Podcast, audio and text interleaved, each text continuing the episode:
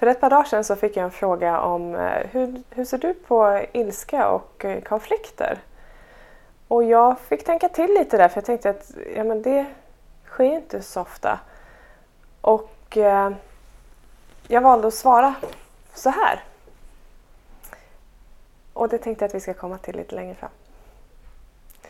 För idag så ska vi prata just om ilska och irritation.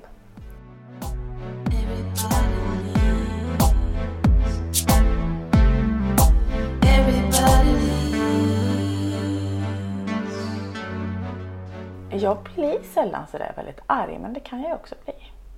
Jag blir inte så arg, så här högljutt arg, eller det var väldigt länge sedan jag blev det. Nog som barn och mina syskon bråkar nog en hel del. Men eh,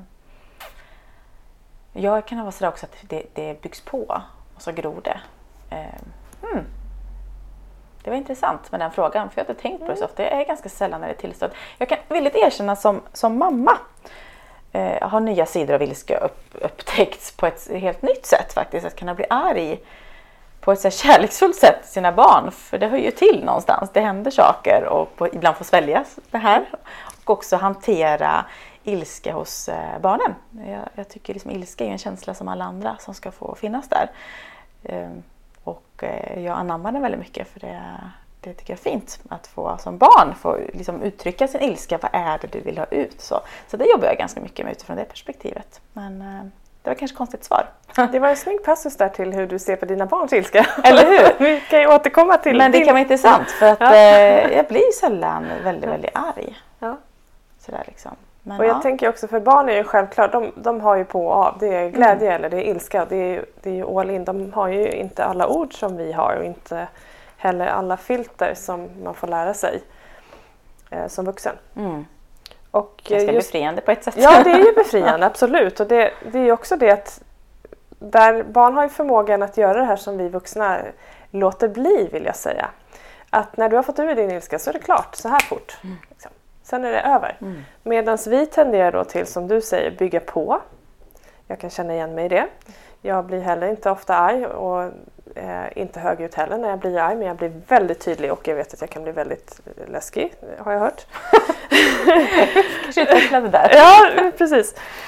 Eh, mina blå ögon lär bli svarta men som sagt det, det, är inte, det ligger inte mig nära för att det är väldigt det ska väldigt, gå väldigt långt innan jag blir arg och blir jag så här riktigt arg då är det oftast för någon annans skull för att jag tycker att någon annan har blivit illa behandlad.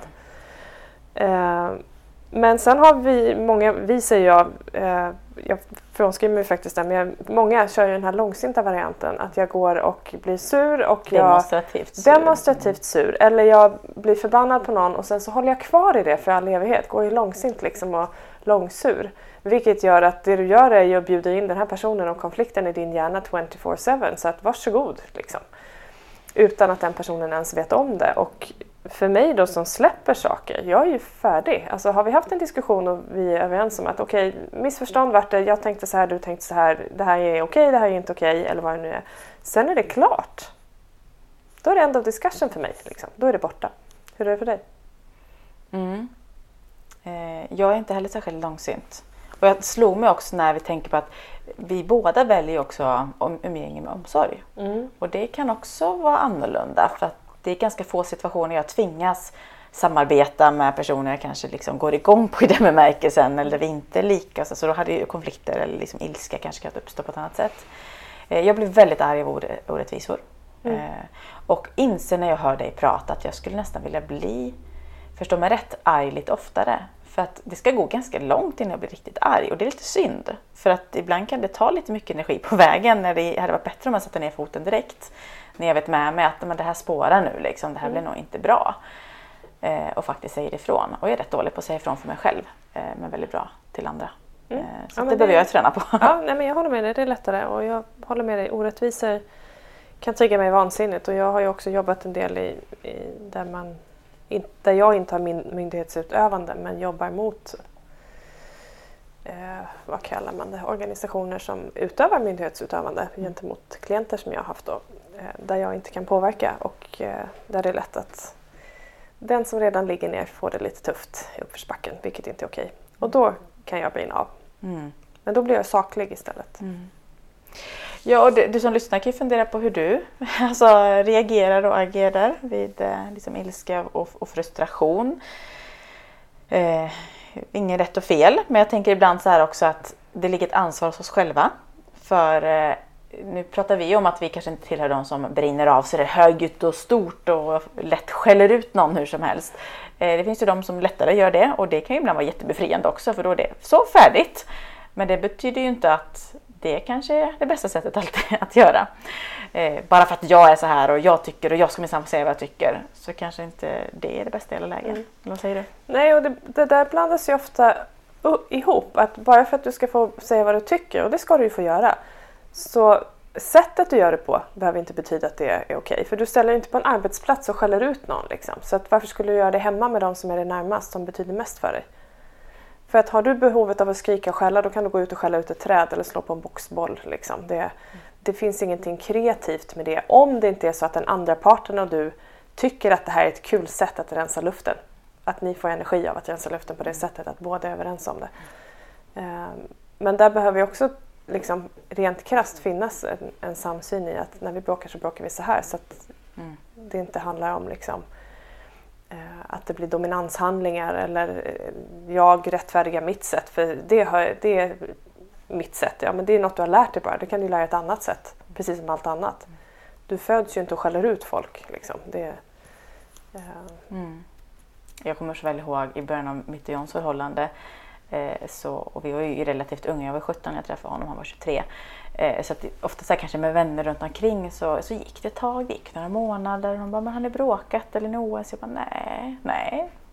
Eh, och så fick jag höra ganska ofta så här, ja men det kommer snart eller vänta bara eller liksom så här, ja men efter en nyköra så, så sen försvinner sen kommer liksom. Eh, men jag vågar nog påstå på liksom 18 år att vi har nog aldrig haft ett riktigt, riktigt stort gräl. För vi kommer inte dit.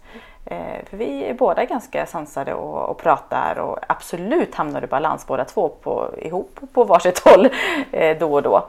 Men det finns ju sätt att liksom komma vidare utan att gapa och skrika. Mm. Det är inte riktigt våran grej. Så det där svaret du gav på frågan Mm. vad tänker du? Ja, det var ju precis det att på något sätt att om du har en relation där du känner varandra och som grundar sig i öppenhet och tillit då kan du prata om det mesta innan, innan du brinner av. Sen tappar vi det alltid någon gång. Liksom. Vi är människor, det kan vara system overload och det händer saker.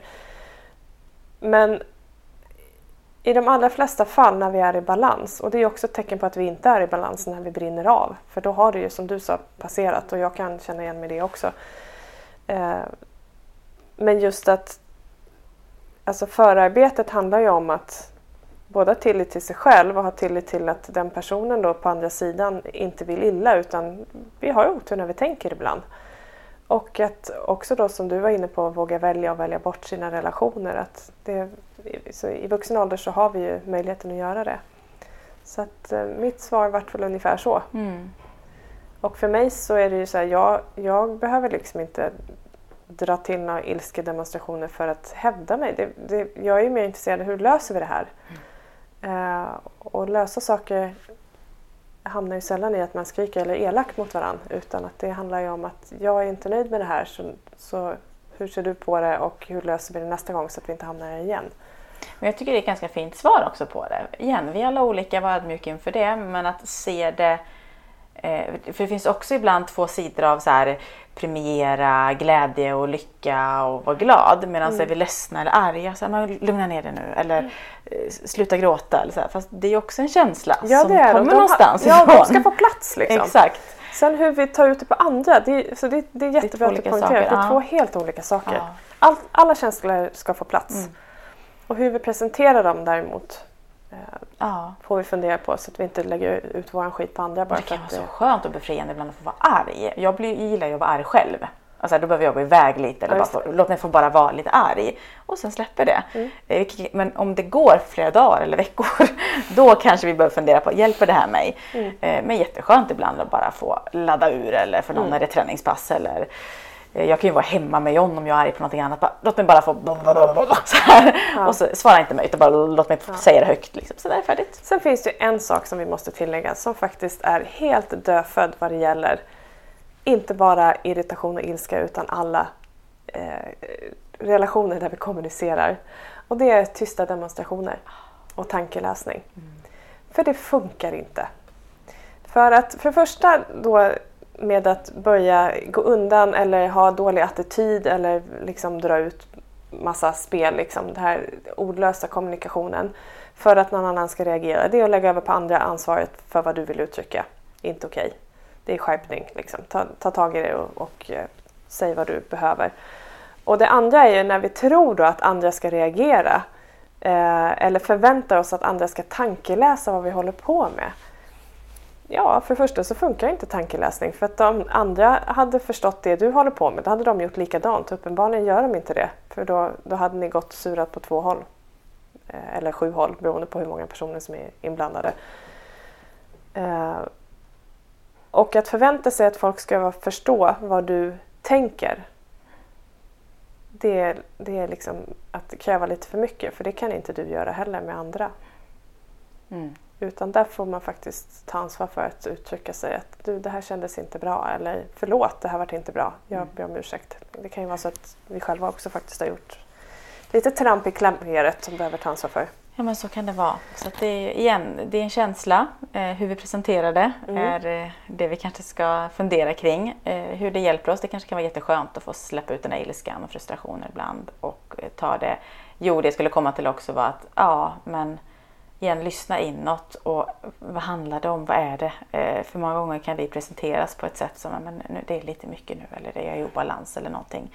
Precis. Så att vi har ofta svaren. Ja, är vi i balans så blir vi sällan arga. Ja. Då kan vi hantera det på ett annat mm. sätt. Det är då vi kallar det kommunikation istället för irritation. Eller hur! ja, men lite som yin och yang och det finns två sidor av det.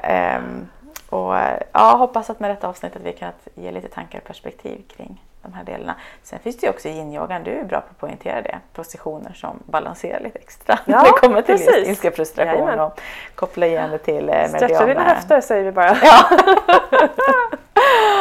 ja, mer om det en annan gång. Eh, men eh, stort tack igen för att du lyssnar på oss. Alla leders podd har ju faktiskt nu, det är vi uppe i 133 i avsnittet. Det är ju helt otroligt. Faktiskt jättekul! Ja. Vi kommer fortsätta med massa, massa till.